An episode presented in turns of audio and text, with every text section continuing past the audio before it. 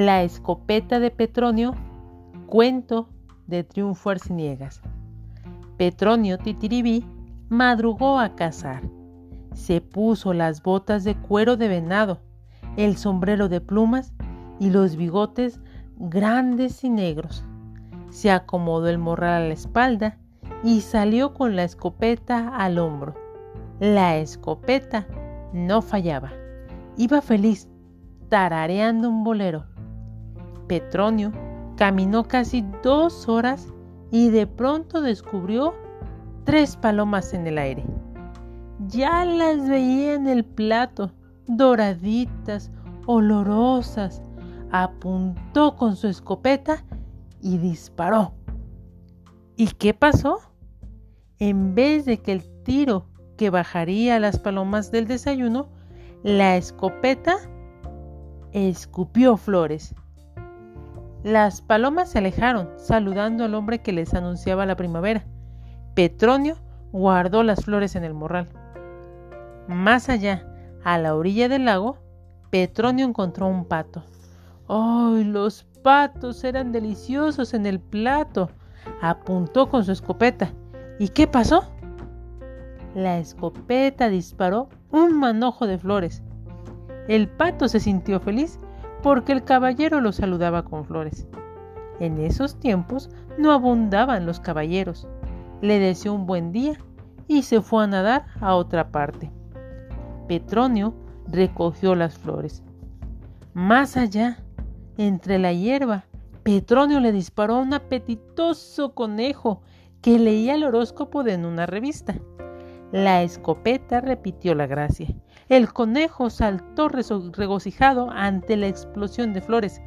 Te felicito, hombre, exclamó el conejo. Eres un gran mago. Yo mismo me escapé de un sombrero. Soy copo de nieve. El conejo le dio la dirección del circo, recogió la revista y desapareció. Petronio Titiribí pataleó entre las flores. Petronio no comía flores y ya era la hora del desayuno, de modo que siguió probando. A cada intento, la escopeta de Petronio disparaba un jardín. El estómago le rugía, bostezaba y le salían lágrimas. ¿Dormiste mala noche?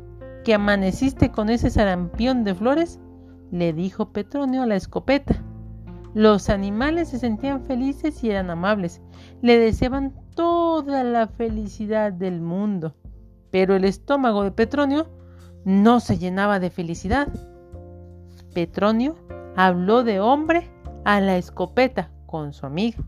Le expuso la terrible situación. Le suplicó que se dejara de tanta payasería, que se dejara de echar flores o la cambiaría por un revólver o una carabina automática o un, o un tanque de guerra. La escopeta ni siquiera echó humo.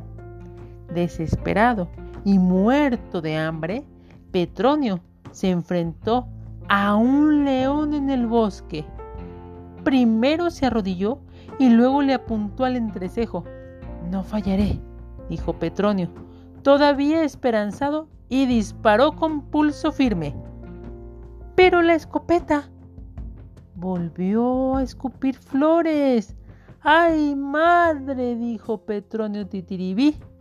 El león se le acercó y en vez de comérselo, le dijo, ¡Qué caballero tan amable! Me ofrece las flores que necesito para el cumpleaños de mi novia. Mil gracias. No olvide pasar por acá. Será bienvenido. Y se alejó con el ramo recién disparado. Petronio cayó sentado, sudoroso, sobre una reunión de tréboles. El león volvió deprisa, agitando el ramo. Ahora sí, llegó mi hora, dijo Petronio. Adiós, vida mía. Olvidé obsequiarle mi novela, dijo el león, y le enseñó un libro gordo, Aventuras de Leoncio Santa María en África. Dígame su nombre para dedicársela.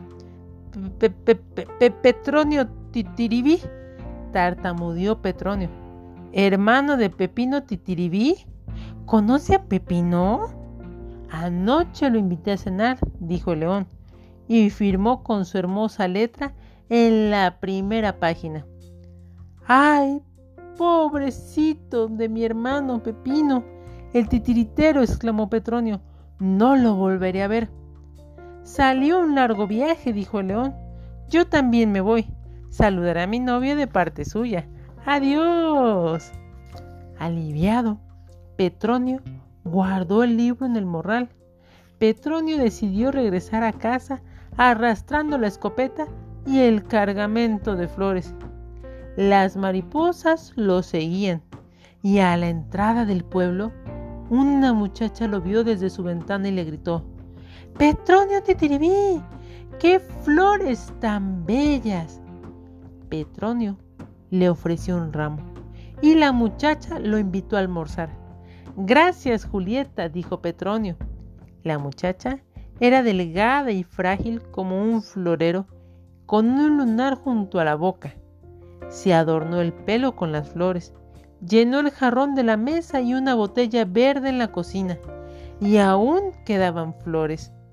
Regó flores en la cama, en la alberca, en los corredores, llenó de flores la, gata Magnolia, que le daba besos a Petronio, y aún quedaban flores.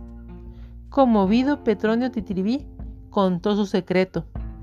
Petronio, tengo una idea, dijo Julieta, a quien siempre le acompañaban las buenas ideas.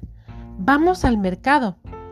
Petronio hizo otros disparos en el patio y se fueron al mercado con tres canastos repletos de flores. El rumor corrió como pólvora y la gente se amontonó para comprar esas flores tan preciosas.